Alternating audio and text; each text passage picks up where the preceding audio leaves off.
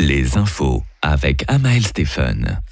En athlétisme, Jason Joseph et Dita Kambouji ont battu des records suisses du 60 mètres S ce week-end à Saint-Gall. Le Balois a couru en 7 secondes 45 et a amélioré le précédent record de 3 centièmes. Avec ce chrono, il est désormais le meilleur performeur européen de la saison. Edita Kambouji a quant à elle battu le record suisse de 5 centièmes avec un temps de 7 secondes 81. Hier soir, un match de hockey a dégénéré à Zurich. Après le match opposant Zurich à Rapperswil, la police municipale a dû utiliser des substances irritantes pour éviter que les supporters des deux camps ne se rencontrent. Elle a alors été la cible de jets de pierre. Les fans des clubs adverses ont été séparés à la gare d'Alstetten avec l'aide de la police des transports jusqu'à ce que le train pour Rapperswil soit parti.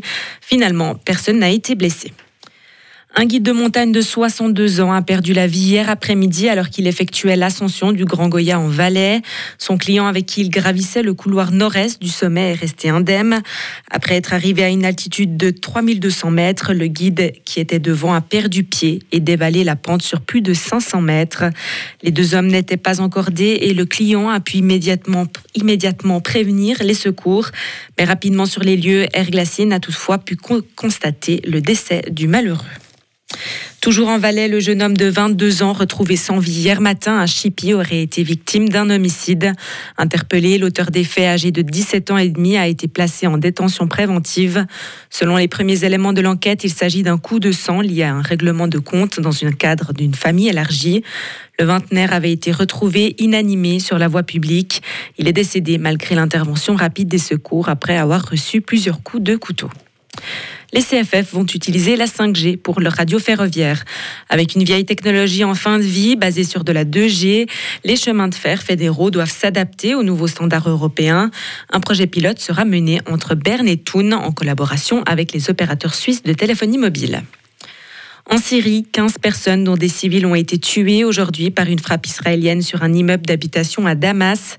Elle a visé une zone de haute sécurité où se trouvent notamment les sièges de services de sécurité et de renseignement. Il s'agit de la frappe israélienne la plus meurtrière sur Damas depuis le début, en 2011, de la guerre civile en Syrie. Et pour terminer, Pékin envisage de fournir des armes à la Russie pour appuyer son offensive en Ukraine. C'est ce qu'a annoncé aujourd'hui le secrétaire d'État américain après une rencontre avec son homologue chinois. C'est à Munich, lors de la conférence sur la sécurité, que les deux hommes ont pu échanger. Le secrétaire d'État américain a mis en garde la Chine contre les implications et les conséquences s'il s'avérait qu'elle apporte un soutien matériel à la Russie dans sa guerre en Ukraine ou l'aidait à échapper aux sanctions occidentales. Retrouvez toute l'info sur frappe et frappe.ch.